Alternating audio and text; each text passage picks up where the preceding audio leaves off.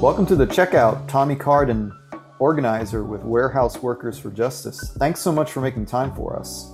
Yeah, thank you. I'm, I'm glad to be here. So, why don't we start from the top? Give us a little overview of Warehouse Workers for Justice, uh, where you're located, and what your areas of focus are.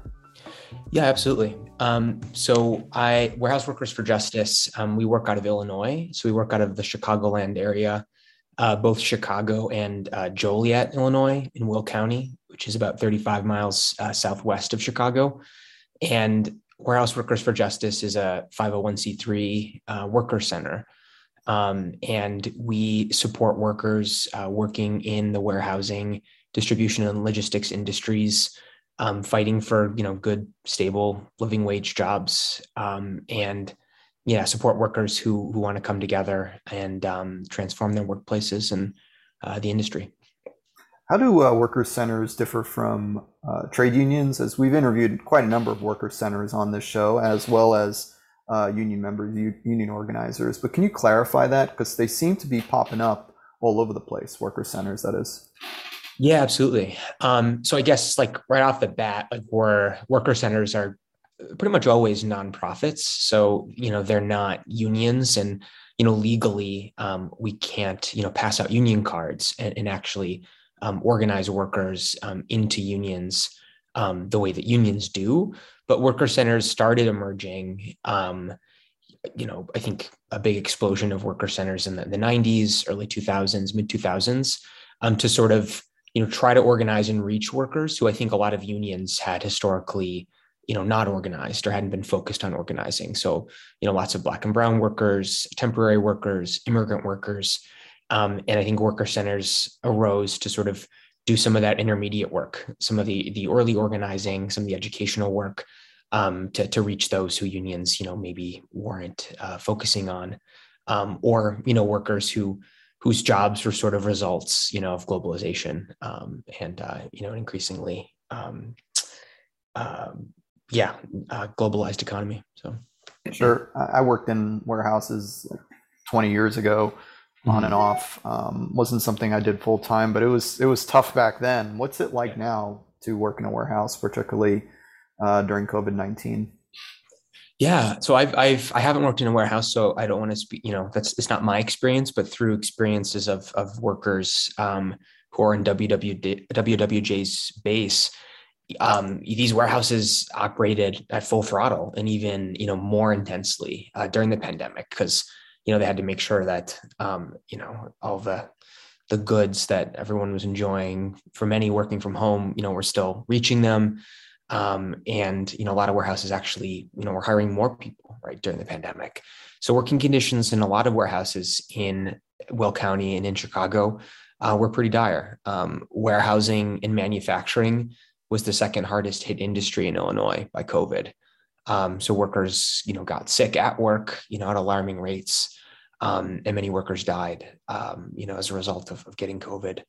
Um, so, um, you know, COVID really it, it kind of shed a light, right, and exacerbated problems that warehouse workers have long faced, um, but you know, certainly made those problems worse. Um, and I think for some, right, brought a, a, kind of a new attention to, to that, um, the exploitation that a lot of warehouse workers face.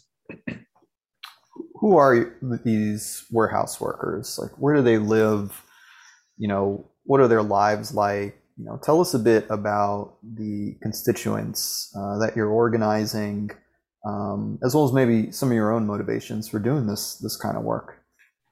Yeah, absolutely. Um, so I think starting you know who are the workers right? So um, there there's like a, around 400 warehouses um, in the kind of the chicagoland area um, it, well in will county in particular there's more in chicago but it's a huge range right? Um, i would say that a lot of the workers who are in wwj's base um, have been working in warehouses for a long time.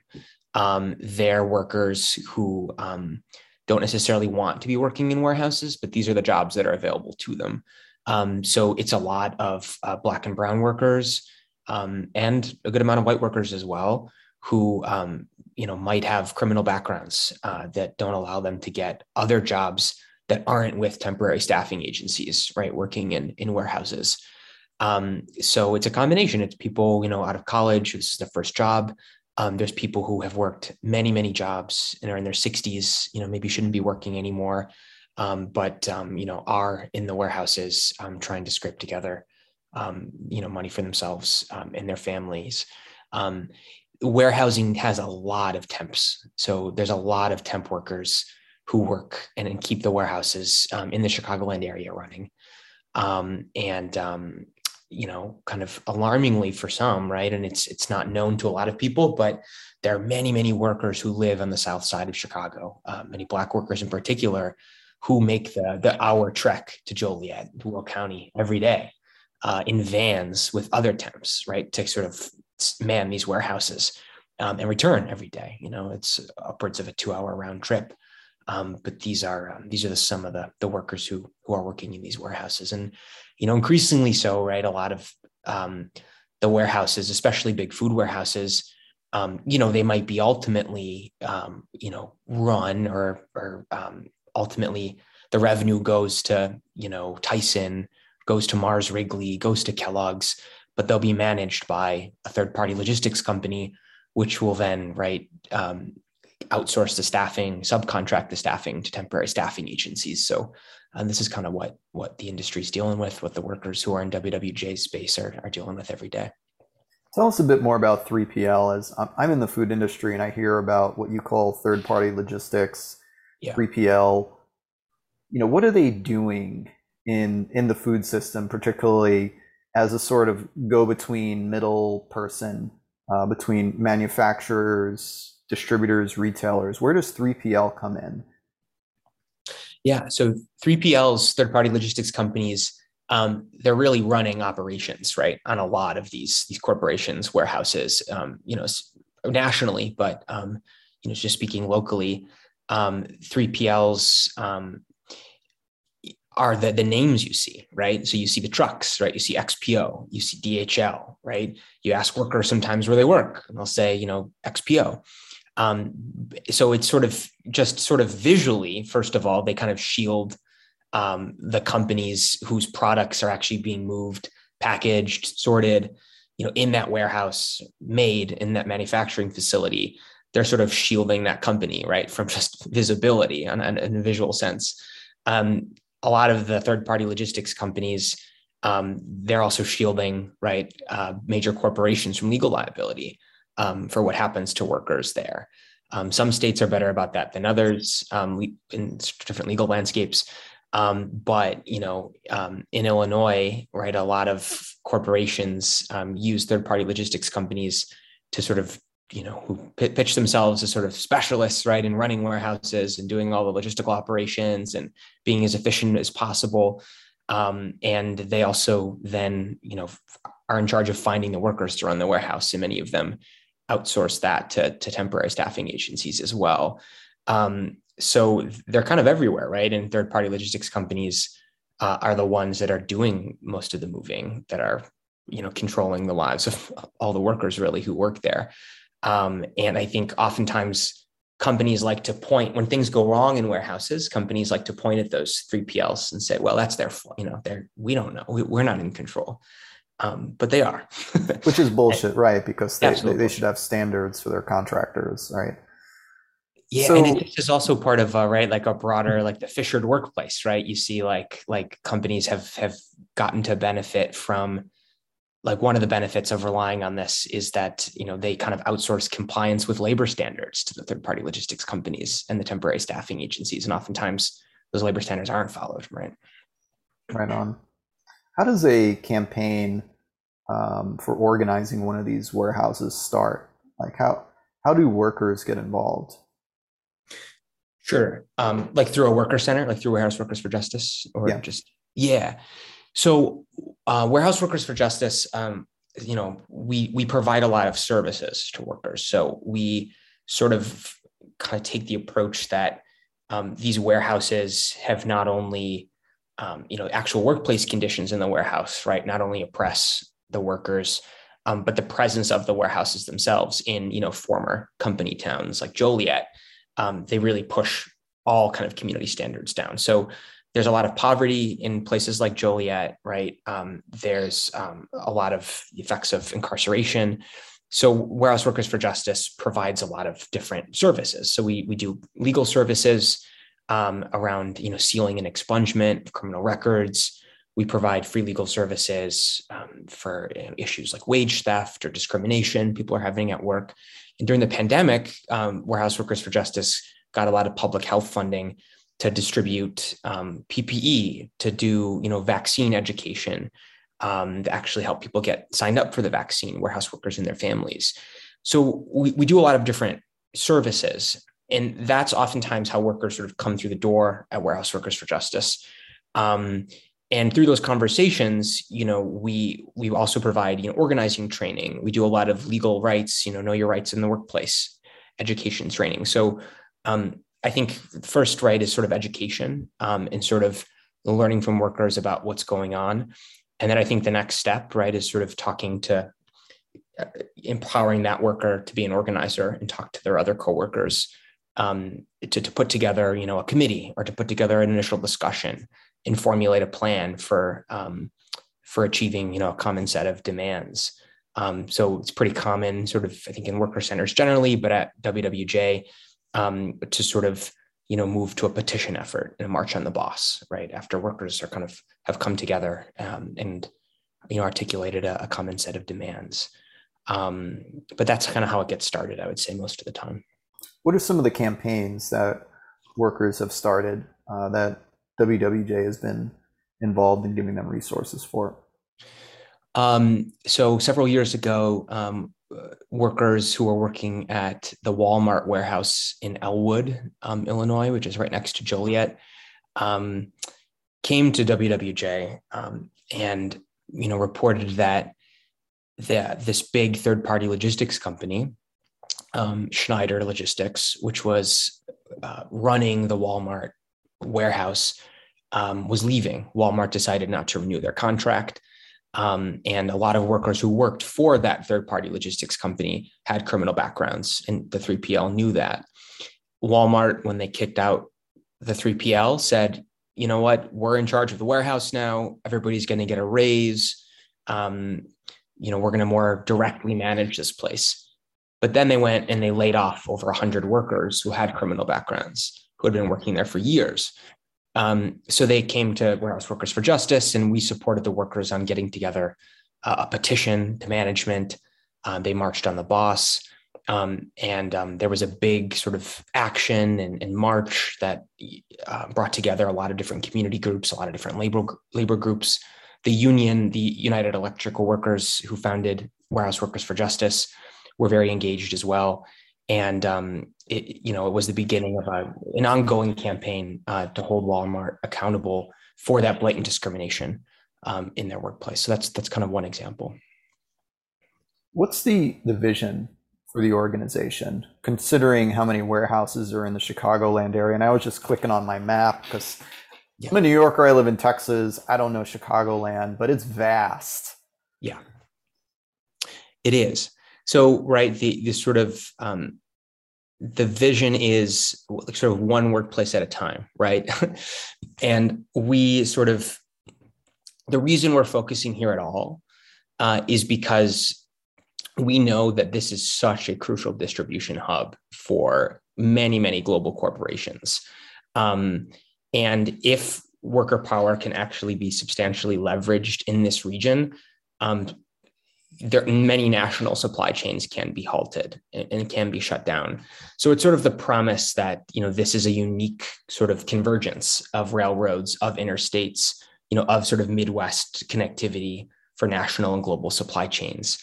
Um, so you know th- that's a big guiding piece of the vision but the, the challenges are sort of um, are great right um, the subcontracting, uh, the fissured workplaces uh, that pretty much all these warehouses are do make organizing very very difficult. But WWJ, you know, tries to you know organize the individual. Um, right who comes through our door right um, and takes a holistic approach to sort of you know trying to to, to empower workers and try to um, help workers come to solutions for you know the many different overlapping um, abuses uh, that they're experiencing in their lives um, but then also you know through that relationship you know try to organize specific workplaces as well um, and grow a base of active engaged worker leaders who you know want to participate in you know a continuing struggle to to not only transform the specific workplaces but um, you know the the broader warehousing industry.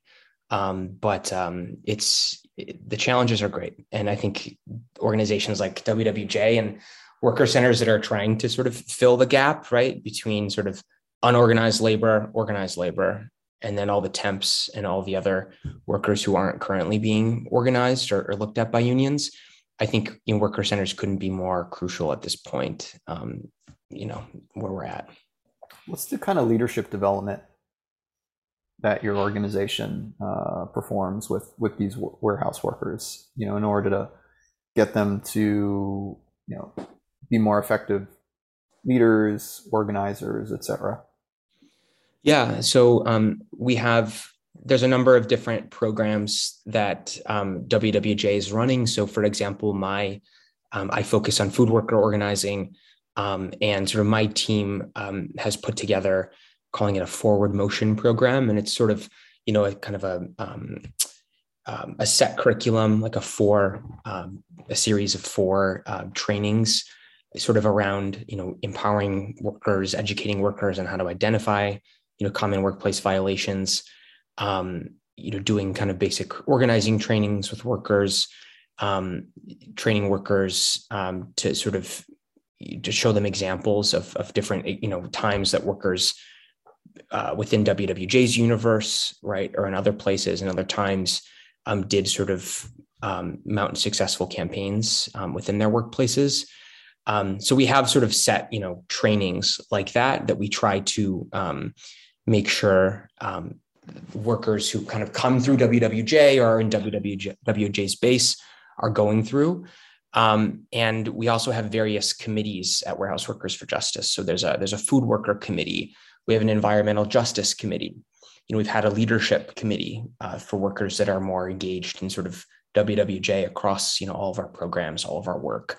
Um, we've had a women's committee, and sort of through these different kind of, you know, worker-led committees um, is where we try to anchor this sort of leadership development um, and, um, you know, bring together workers who have had um, different, you know, successes or challenges in trying to to, to fight their employer um, and organize. But um, you know, we're always trying to push right, push kind of workers up the ladder of engagement um, so that they are growing as organizers. And we're going to need a, a, base of you know many, many very active, engaged worker leaders to actually actually have a chance at changing this industry. So. What's the response been like from the families and communities of these worker leaders? And has there been outreach into um, the communities as well? Yeah. Um, so first of all, a lot of our a lot of our staff, not, not myself, but um, a lot of our staff is from you know are, are from the communities that uh, where WWJ works. So we have a lot of staff now who's from Joliet. We have a lot of staff who have worked themselves in the warehouses, right? So for a lot of them, this is very personal, and their fam, you know, many family members and friends of theirs still work in the warehouses. Um, so WWJ, I think, has been and, and is sort of embedded um, in the communities that we're working in. Um, you know, I think that there is a lot of outreach to to to community members all the time. I think um, oftentimes people come to us right when things happen, um, and it's sort of um, WWJ is is known in the community right as as a as a um, organization that workers can come to um, when things go wrong at work um, or when they need support um, or when they have questions about if something is happening is, is illegal um, or if there can be a, you know, solutions um, to the various problems they're having at work. Um, so I think we're, we're constantly doing this, uh, doing this outreach uh, for our programs. And I think during the pandemic, when we kind of broke into some different areas, right, such as like, you know, COVID response work, some like eviction mitigation work. Um, it also kind of allowed us to, to broaden our reach a little bit in the community. Um, and when we did that, we realized very quickly that like a lot of people we talked to, especially in Joliet, you worked, have work, work, have worked, or will work right in warehouses. So yeah. Yeah, I mean, just as a quick sidebar, when I worked in warehouses, I mean, this is when my you know before my daughter was born.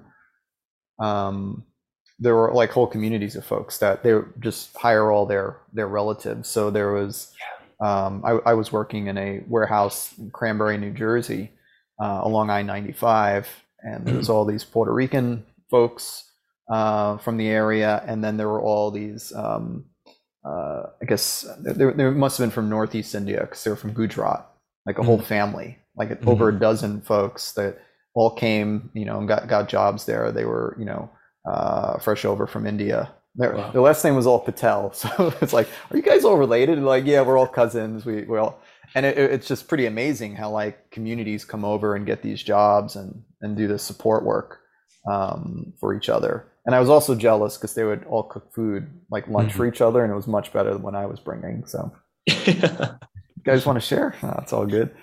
What what motivates you? I mean, warehouse work is hard and you're an organizer working with warehouse workers and um, organizing, uh, you know, for folks that may not have done it, yeah. uh, is hard. What motivates you to do this type of work?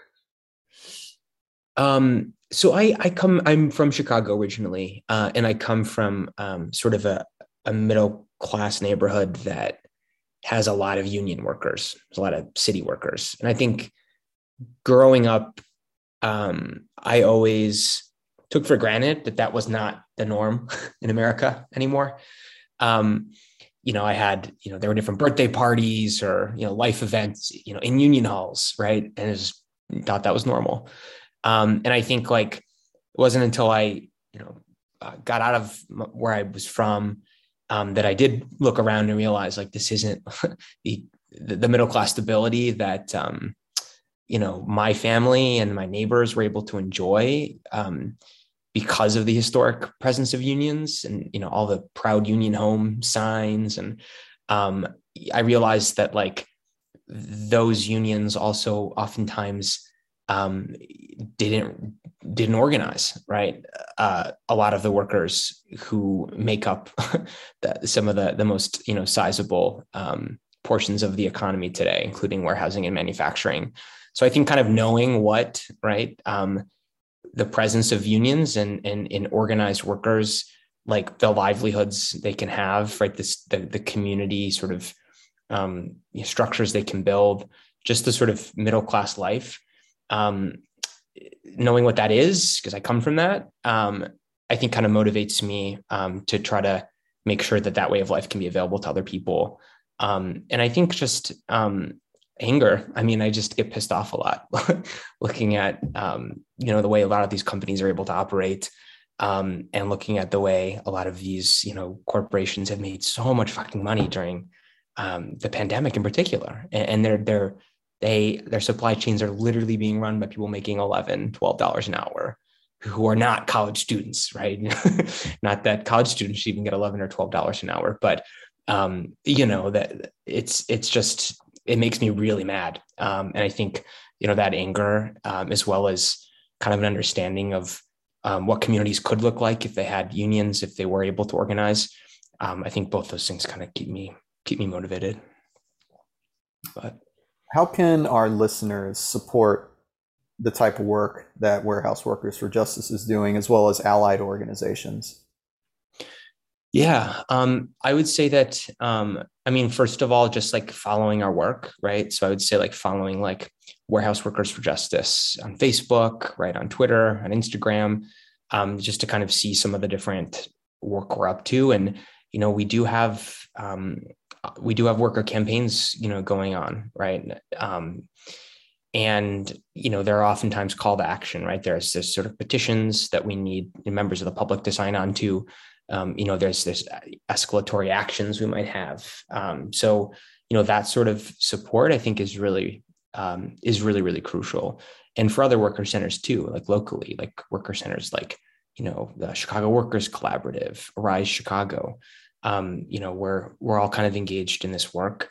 So i think following it and sort of um, you know listening and, and pitching in um, to whatever the calls are when they come out is, is really really crucial um, beyond that, I mean, I think that um, it's really, if nothing else, I think it's it's really important for people to to just sort of think more regularly if they don't about um, you know what's the cost of two day delivery from from Amazon, for example, um, and um, I, I, don't know. I would um, I would really encourage people who are you know interested in um, in sort of supporting the labor movement now at this really pivotal time to sort of find ways they can get involved you know whether that's like volunteering on different campaigns whether that's volunteering with like the emergency workplace organizing committee that you know uh, dsa and a project of the ue as well.